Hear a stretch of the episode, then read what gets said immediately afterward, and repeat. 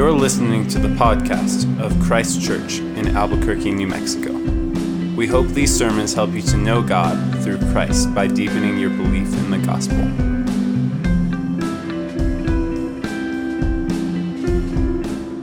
The reading this evening comes from Philippians chapter 3, verses 4 through 14. If anyone else thinks he has reason for confidence in the flesh, I have more. Circumcised on the eighth day of the people of Israel, of the tribe of Benjamin, a Hebrew of Hebrews, as to the law, a Pharisee, as to zeal, a persecutor of the church, as to righteousness under the law, blameless. But whatever gain I had, I counted as loss for the sake of Christ. Indeed, I count everything as loss because of the surpassing worth of knowing Christ Jesus, my Lord. For his sake, I have suffered the loss of all things and count them as rubbish, in order that I may gain Christ and be found in him, not having a righteousness of my own that comes from the law, but that which comes through faith in Christ, the righteousness from God that depends on faith that I may know him and the power of his resurrection, and may share his sufferings, becoming like him in his death, that by any means possible I may attain the resurrection from the dead. Not that I have already obtained this, or I am already perfect, but I press on to make it my own, because Christ Jesus has made me his own. Brothers, I do not consider that I have made it my own, but one thing I do forgetting what lies behind and straining forward to what lies ahead. I press on toward the goal for the prize of the upward call of God in Christ Jesus. This is the word of the Lord. Our Father in heaven, we come to you this afternoon in humility and readiness to hear from you. We pray that indeed uh, we would hear, that we are indeed listening, and that you would speak uh, through your Son, by your Spirit, and even uh, through the words that I have to offer this evening. We pray that you would get great glory and even affect great change in us, your people. For your sake, we pray these things. In Christ's name, amen. You may be seated. Tonight is a torch night, so if you're a fourth through a sixth grader, I want to think about Philippians 3 and the beginning of a new year with Caleb and Emily, you can do so. My name is Nathan. I'm one of the pastors here. If I haven't met you, I'd love to after. And one thing you might come to find out about me is that I'm a bit of a contrarian. I always have been. In fact, my freshman year of high school, even though uh, everyone else in my grade uh, was taking Spanish, that would have been a very prudent thing to do. Uh, I decided I didn't want to take Spanish because everyone was taking Spanish, so I took German.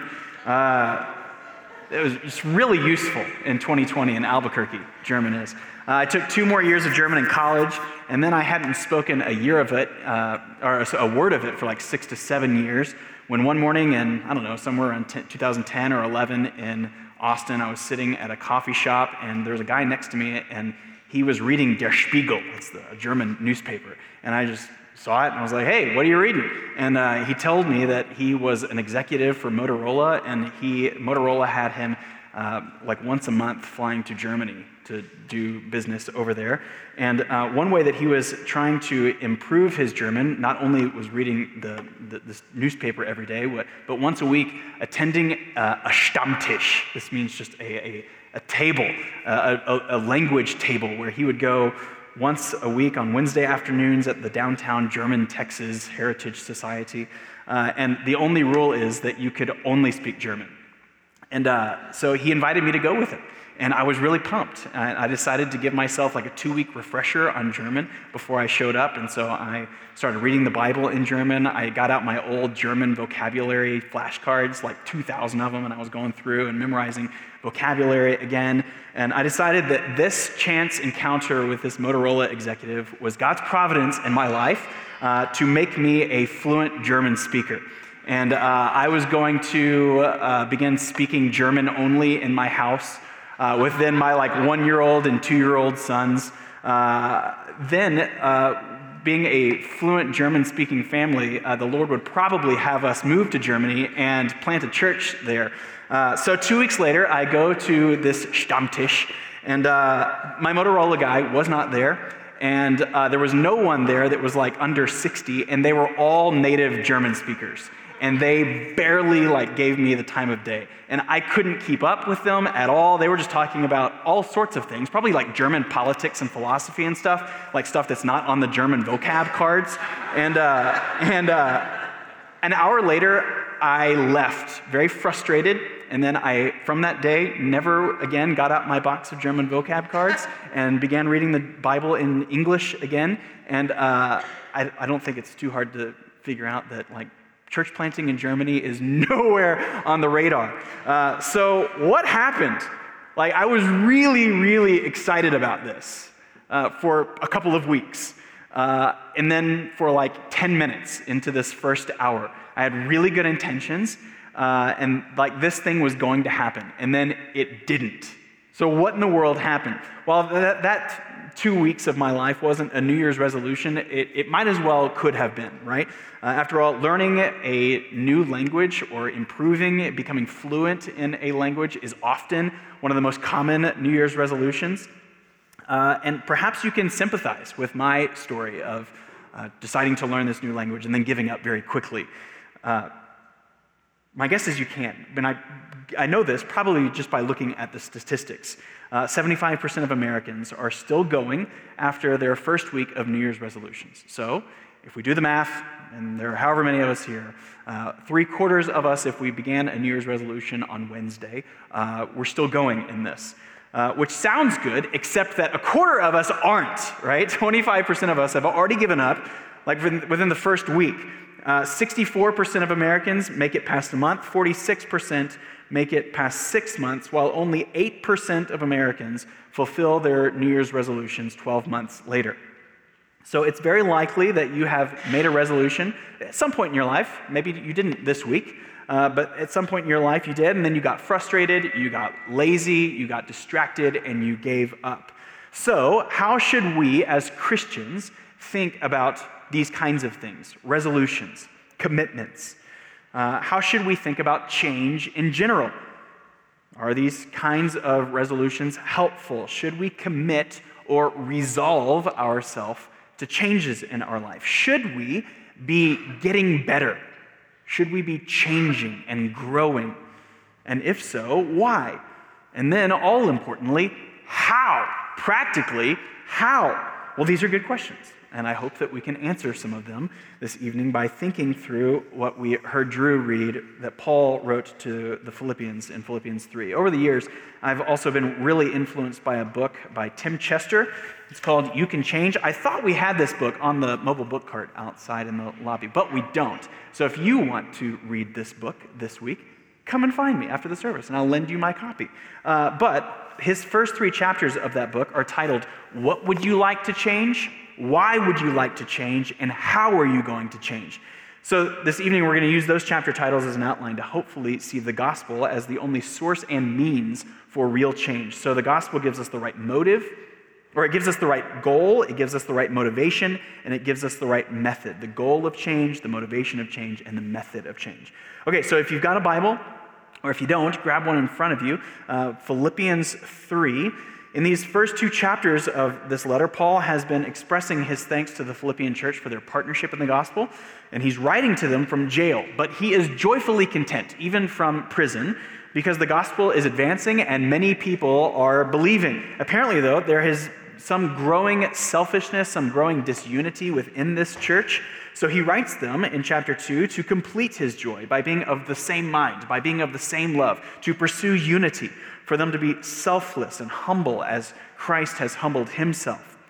But then in chapter 3, we see a bit of a shift in Paul's writing. He begins to address some false teachers who are in Philippi, who are apparently claiming superiority over the church because of their Jewish heritage. They are confident in their flesh, they are confident in their works because of their cultural or their genetic heritage. But Paul says that he has no confidence in his flesh. He's basically saying if these false teachers have claim for superiority over you, I have a bigger claim of superiority over them. As far as Jewishness went, what we first heard Drew read beginning in verse 4 and then ongoing, uh, Paul was just top shelf. He, from the, he was from the kingly tribe of Benjamin, where the king Saul came from. He was a Pharisee, which was like a religious or cultural guardian of Jewishness. He was blameless in every respect of the law. But then, in describing his pedigree, Paul then uses accounting language. He counts his pedigree as a loss for the sake of Christ. It's as if he has a spiritual ledger out on his table and he's weighing his balances, he's weighing the accounts in front of him. And one commentator says this After his conversion to Christ, Paul recalculates the value of all of the advantages of his family and of his accomplishments, his social class and his moral achievements. And then he enters the new bottom line. All of these things now end in a new bottom line. They all add up to one overwhelming disadvantage, one huge loss. Everything that he thought would lead him to being far in the profit, far in the black, has actually showed him that all of this has led him to be in the red. He is in debt. Paul has been trusting in and pursuing a bunch of stuff as his goal, as the endpoint for his entire identity. But he came to realize that not only were these things an unsatisfying endpoint for his life, they were actually preventing him from accomplishing and getting to the goal which he was intending all along, which was to know God. He would come to find out that to know God is to know Christ, which is the way to know God, to be made right before him, which is what he wanted all along. So here's the point you want to make one resolution this year? If, if, you're, if, if you just want to say, the thing that I want for 2020, here's what it ought to be to know Christ. Perhaps you already know him. It ought to be that you would know him more. Perhaps you've been, you've grown up peripherally around Christianity, around the church. Um, you've always been curious about this Jesus. Uh, you've ever, actually never sat down and read what Jesus has, has to say for you and for your life. This ought to be your goal this year, to know him. Paul says that everything else, comparatively speaking, is entirely worthless. And not only that, but if you're a Christian and you make a bunch of other goals, that of like losing weight or reading more or even resting and relaxing more, learning a language, but knowing Christ isn't your ultimate goal, then those other things might just be the thing that will actually keep you from knowing Him. Why? Well, because if these goals end on themselves, then these goals are, are really just about me. We'll talk a bit more about this when we get to our motivations, but in one of his more famous essays, C.S. Lewis writes about first things and second things. Lewis says, The woman who makes a dog the center of her life loses in the end not only her human usefulness and dignity, but even the proper pleasure of dog keeping. So perhaps you know the crazy old dog lady, or you have an aunt who's a crazy cat lady, right? We all have them in our families, right? The crazy cat lady who has made cats her ultimate goal, her ultimate mode of being, her ultimate, even what she thinks to be her ultimate pleasure, uh, doing so by making cats her entire being, becomes an actual irresponsible cat owner. How's that? Well, in this case, uh, Lewis says that this lady has put second things, her animals, first, and in doing so has ceased to even have the first things, which are human usefulness, dignity, and pleasure for herself and for her animals. So put first things first, Lewis says, and we get second things thrown in. Put second things first, and we lose both first and second things. Paul says to know Christ should be the very first thing that we pursue as human beings. Pursue that, and then we inevitably get second things thrown in. But pursue second, second things first, and we get nothing. Too often, though, we treat Christianity like the pursuit of second things, which is why we often can think of Christianity as one giant to do list. This year is going to be different. It's going to be better, we might think. I'm going to read my Bible this year. I'm going to make it to church more often. I'm going to get sober this year. This is the year that I'm going to be more responsible about what I look at and think about and, and pay, give attention to on my phone or on my computer or my TV. And if this is all that Christianity is to you, the pursuit of second things, then you've missed the entire point. The pursuit of second things does not get you Christ. And it also doesn't give you the accomplishment of those actual second things. Those second things become unmerciful taskmasters, crushing you under the weight of performance and then of inevitable disappointment. Like, have you ever resolved to read the Bible in a year? And then by the end of January, you are just crushed under the weight of failure and then of guilt is it possible that you have committed to second things, that of reading the Bible, and not to the first things, of reading the Bible as a means to knowing Christ? There have been lots of blog posts encouraging a Bible reading plan this week, and we'll share a couple of those with you in the weekly email this week. But one said this I don't perform this annual romp through Scripture to make God any happier with me. I do it because it makes me happier with Him. Or one other blogger I read this week said that I don't do all of these spiritual disciplines to make myself more precious to God, but that God might be more precious to me. This is our goal. Paul says the point is to know Christ and everything about him, to know his life, his suffering, his death, and the power of his resurrection, to know all of these things more and more and more unto eternity. He wants to know more and more about Christ. What is the breadth and the length and the height and the depth of the love of Christ Jesus? And this changes us. The right goal transforms us. And Paul says that all other religious pursuits that do not have Christ and his glory as its goal should be considered rubbish, should be considered garbage, worthless, a giant loss at the bottom line that puts us in the red. If you are in Christ, and 12 months from now, we gather in this room next January, and you've lost 50 pounds, and you've read 20 books, and you've even become proficient in speaking another language, but you do not know Christ more, then what does it even matter? J.I. Packer asks this What were we made for? What were we made for?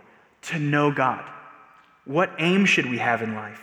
To know God. What is the best thing in life to know God. So we must first have the right goal when we make resolutions. But while we must have the right goal for change, we must also have the right motivation. Secondly, the motivation of change. Paul goes on in verse 12 and he says, Not that I have already obtained this, which is full knowledge of Christ, or am already perfect, but I press on to make it my own because Christ Jesus has made me his own. So he's committed to know Christ above all other religious ventures. But why? Well, because Christ Jesus has made me his own, he says. He presses on to grab hold of, to capture, to apprehend Christ. Why? Because Christ has already done that to him. Christ, Jesus has captured him. He is apprehended by Jesus. In other words, Christ's divine love and sacrificing sacrificing grace in Paul's life is now becoming his driving motivation for change, which is, if we're honest, God's love, his sacrificing love for us, his grace in our lives, these, these can often be very rarely motivations for change in our life. But if grace isn't typically our motiv- motivation for change, what are these motivations? Even for noble efforts of change, like Bible reading or church attendance, Ch- Tim Chester offers uh, three common motivations. Three common motivations that, that begin to move us towards the desire to change. The first being to prove myself to God. While most of us would never answer on a theology exam that we are saved by our good works, nevertheless, our lives can often operate as if we are. That God is more pleased with me, that I am more acceptable to God when I am regularly reading my Bible, when I have discipline in my life, when I'm at church or I am regular in our gospel communities, when I'm not lusting, when I'm not angry, when I'm not jealous, when I'm not gossiping. God is more happy with me and I am more acceptable to him. Now, this deserves some nuance because I think we can see all over the New Testament that God does have fatherly displeasure for sin. He desires us to find our joy in Him and in Him alone for His glory and our own good. But the language that we use in our membership class is that of pretending and of performing. That we can, even subconsciously, pretend that we're not as bad as we think we are, and thereby actually need a Savior, need the, the gospel daily in our lives. Or we think that even subconsciously, we can perform our way into God's acceptance, into His pleasure. And if performance, even subconsciously, becomes our motivation for change, we'll never succeed. Why? Because we'll never perform our way into perfect righteousness. One theologian has famously said the thing that really separates us from God is not so much our sin, but our damnable good works. That's provocative. Our good works can actually be damning our good works can actually be the things that are separating us from God. And while that may sound provocative and maybe contrary to what the, the, the themes of the New Testament and the gospel of Christ is, this is exactly what Paul is concluding in Philippians 3. When his good works were done for the wrong motivation, performing into God's approval, not only were his good works not good enough, but they were in fact damnable they were keeping him from knowing Christ because he was only depending upon himself. He had no need for Jesus. And now he depends not on his own righteousness, but verse 9, he depends upon the righteousness from God that depends on faith. So, in the end, we must not only repent of our sin, but when our righteousness comes from the wrong motive, we must also repent of our righteousness. Only Jesus' righteousness credited to you can save. Proving yourself to God is not only not possible, but it is, and it is an inadequate motivation for real and lasting change. But perhaps you've never really thought about it that way or consciously that way. Perhaps you might not want to consciously change yourself to prove yourself to God, but secondly, you might want to try to change to prove yourself to others. Anyone resonate with any of these scenarios? Like everyone else is committing to reading the Bible in a year, so I guess I will too. Not necessarily a desire to know God, but just you gotta you don't want to be left out and people think you're not all that holy like they are, so you gotta prove yourself to them. Like no one expects me to keep this resolution because I've failed so many times in life. So this is the thing that I'm gonna prove to others that I'm actually worth something. Or I'm not as attractive as I once was. So this is the year that I'm going to make myself into uh, the kind of person who was attractive those years ago, not necessarily just a desire to live more healthy. Or I've never been able to add much in conversation. So this is the year that I'm going to commit to reading more books so that I can have more interesting things to say at dinner parties or something. But you know what's common in all of those things? It's just the worship of the self that you want to fit in, that you want people to think that you're successful, that you want to be noticed, that you want to sound smart, you want people to think more highly of you. Again, if your motivation is actually keeping you from worshiping Christ because you can't stop worshiping yourself, then you're just going to be crushed under the weight of the pursuit of more praise. That I need more people to like me, I need more people to accept me. But this is, is, is a dissatisfying and never ending pursuit because no one will ever praise you enough, and there is not ever enough people to accept you where you will finally feel like you've made it. Or perhaps you don't find yourself trying to pr- prove yourself to others or to God. You're lying. You just never thought about it that way. But at least, maybe you'll perhaps at least try to prove yourself this year to yourself. Like this time is different. I can do this. I have failed so many times in my life, but I want to feel a sense of accomplishment. I'm going to do it this year. I'm tired of being a failure. I feel so guilty about this or that in my life, and I'm going to change it. Again, that can come from a good place, wanting to see good change, but underlying most of that is just a worship of the self. While we'll never be saved by our efforts, living to know God and to love Him actually requires effort, though. Not in an effort to perform so He'll accept me, but in an actual desire to resolve to change and to want to know Him and then begin to make changes. But only out of response to His unbelievable and amazing grace. If there is no effort to become more and more like Jesus, there may not be true belief, true worship of Him. Paul knows that he's not yet been made perfect, but nevertheless, he presses on to make it his own because Christ Jesus has made him his own. He is trying to obey and change out of right motivation, which is the saving grace of God. Okay, so you might be sitting there thinking, all right, change shouldn't be about my looking good, it should be about God's glory. Change ought to be uh, with its first goal of knowing God. But how? Very practically, how do I change? Well, lastly, the method of change. How does Paul say that he will make knowing Christ his own? How will Paul change? Verses 13 and 14. Brothers, I do not consider that I have made it my own. Paul hasn't arrived.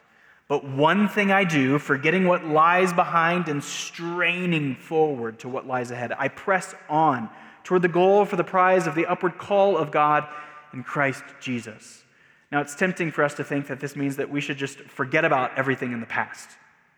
Like, never again once thinking about our past mistakes or our past failures. But, like, look, like Wednesday morning, when the, when the calendar changed on Tuesday to Wednesday from 2019 to 2020, like, it's not a blank slate, it's not a complete redo.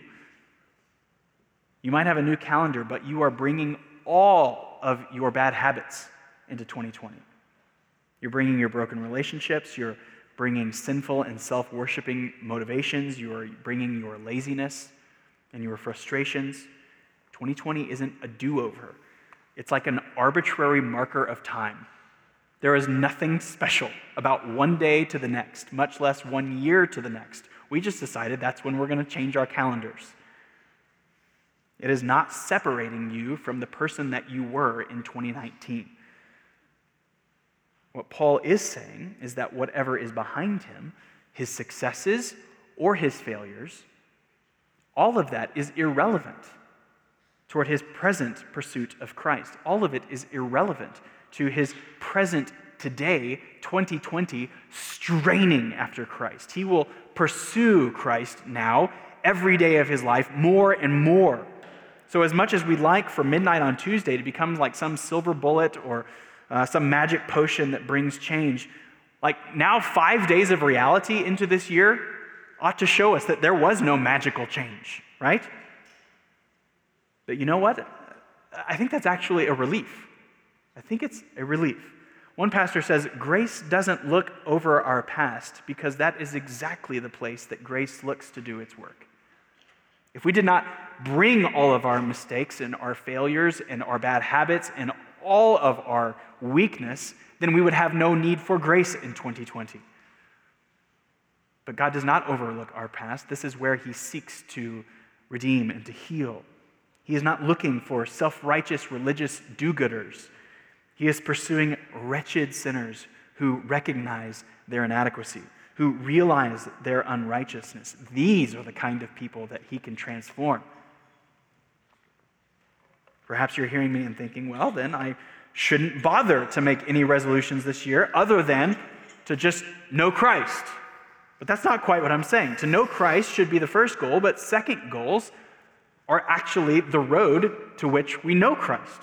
We call these things, these second things, these second goals, we call these things spiritual disciplines reading the Bible, praying, gathering with God's people, together on Sundays, throughout our weeks at our dinner tables. These are the ways in which we are to know Christ. So we're going to again encourage you towards the Bible reading plan that we've adopted this year, the Read Scripture plan, which uh, there's a, you can grab one of these on the table over there. Maybe you got them last week, but they look just like this. Here is a Bible reading plan for the entire year.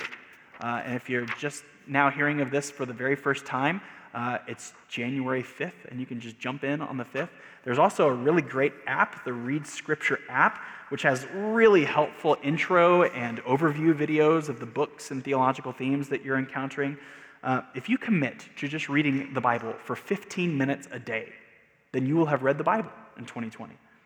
I've already shared this with you, but Dave and Gloriana Ortega did this with us two years ago. And then, even though we didn't push this as a church last year in 2019, the Ortegas did it again. And uh, Dave recently told me that their lives are irrevocably changed. There is no going back, he said, just from reading the Bible for two years. And why wouldn't we expect that to happen? Because God has promised that this would happen in His Word. The Bible says or does what it says it will do. It is better than bread, it is better than honey, it is a light unto our very, very dark path. All with just 15 minutes less of Facebook or Instagram or Twitter or Netflix. All of these things which will have zero lasting impact. Now, it's helpful to have a little perspective here. If you have never read the Bible before, or if you've never done so without some sort of regularity or intentionality, it may be very confusing. And in the, in the next couple of days and weeks and months, or even years, uh, it's going to get difficult. Just like perhaps you decided this is the year that I'm going to get in shape, and you started running this week or going to the gym for the first time in several years. And it has been hard, right? You may not feel like you're growing in the gym. You may not feel like you're growing as you read the Bible.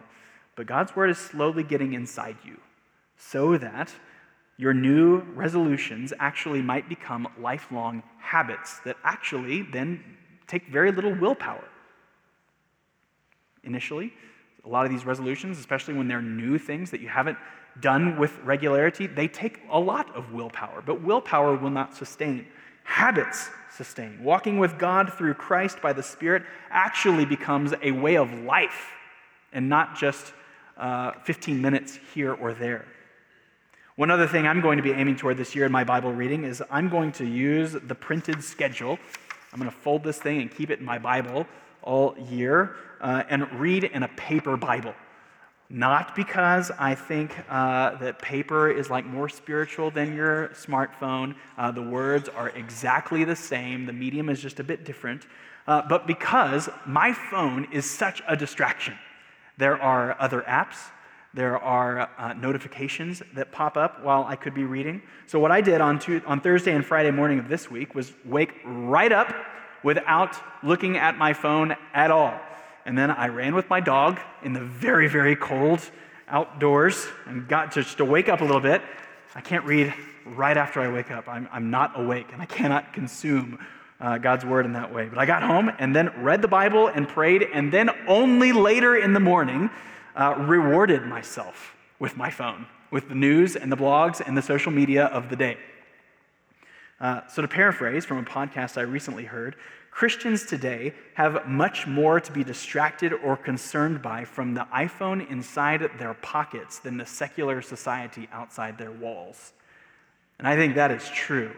One of the most countercultural things that you can do, one of the most uh, subversive cultural things that you can do in 2020 is just read the Bible and pray about it.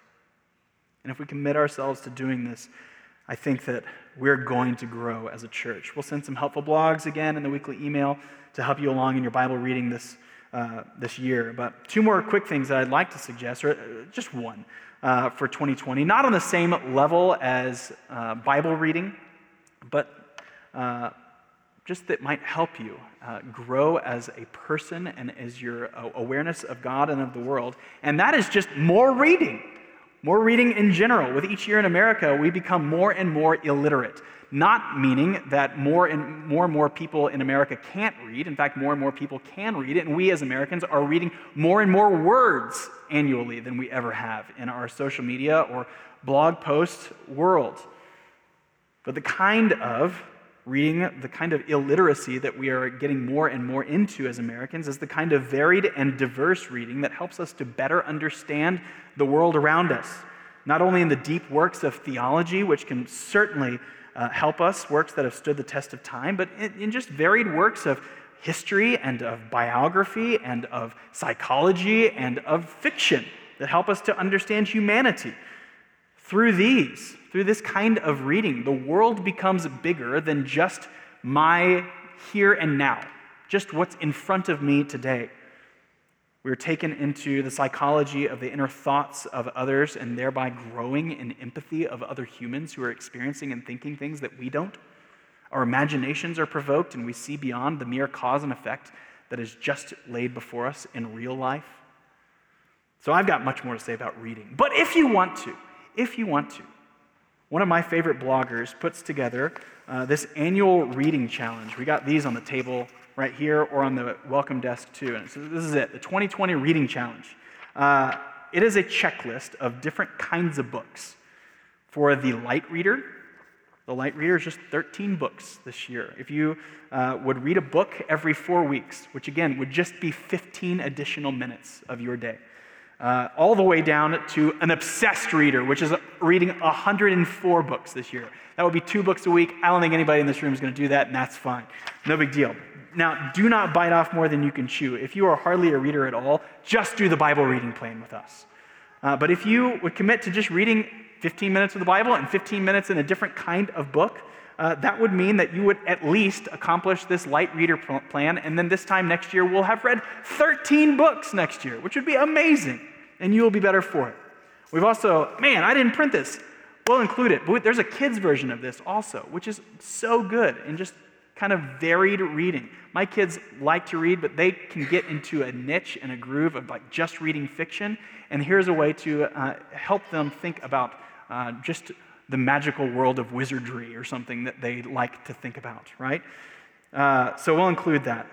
And a kid's version of the Bible reading, Bible reading plan as well.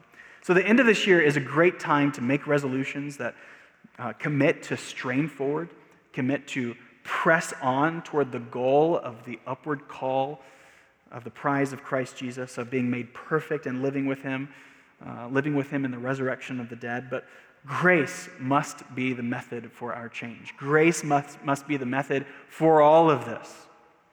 Though I will have ups and downs if I'm united to Jesus' life and death and His resurrection by faith through the forgiveness of sins, if all that is true, then God is ultimately for me he is not against me. Though I make commitments to him, I must first realize that he has committed himself to me. He has committed all things together for my good of becoming more like Christ. And this requires a long term perspective, which we do not like as Americans.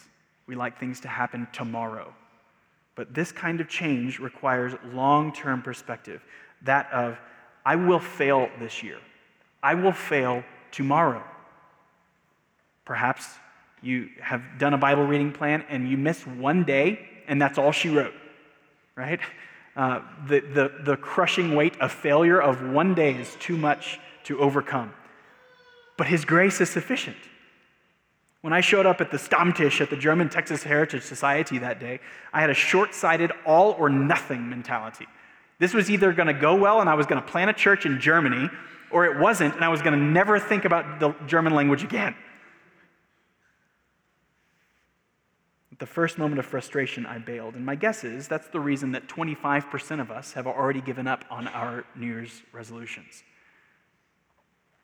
We don't have a hard, long haul perspective. So that the first time that we encounter frustration or failure, we quit.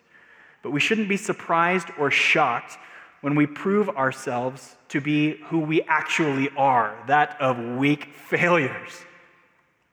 And the problem is, is that we want to be fixed in 15 minutes a day with like three easy payments of $39.95, and that's why we quit. The shock of our sin becomes too much, and we forget that His grace is sufficient.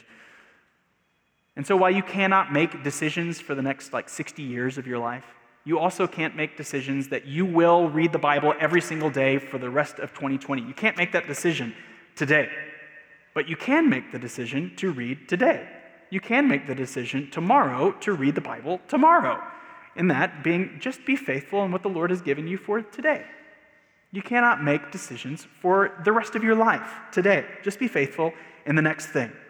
When you fail in the next thing, forgetting what is behind, let grace do its work of transformation and then just press on.